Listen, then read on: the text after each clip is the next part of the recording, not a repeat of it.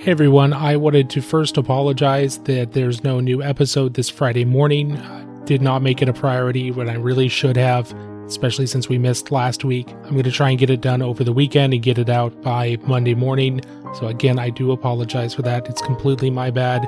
No excuses. The second part of this is I wanted to ask if anybody had suggestions for new core questions, not to replace the existing ones, but to add to the current list we have. And I think I have 14 core questions, and oftentimes we'll go down rabbit trails, and those are really interesting. But if there's any topics or questions that you would like to hear people in the miniature painting community answer, please give me those suggestions. You can reach me on social media Instagram, Twitter, Facebook, or you can email me directly at theminiaturepodcast at gmail.com. So, those are the two announcements I wanted to make, and until next time, remember the painting is good for the soul.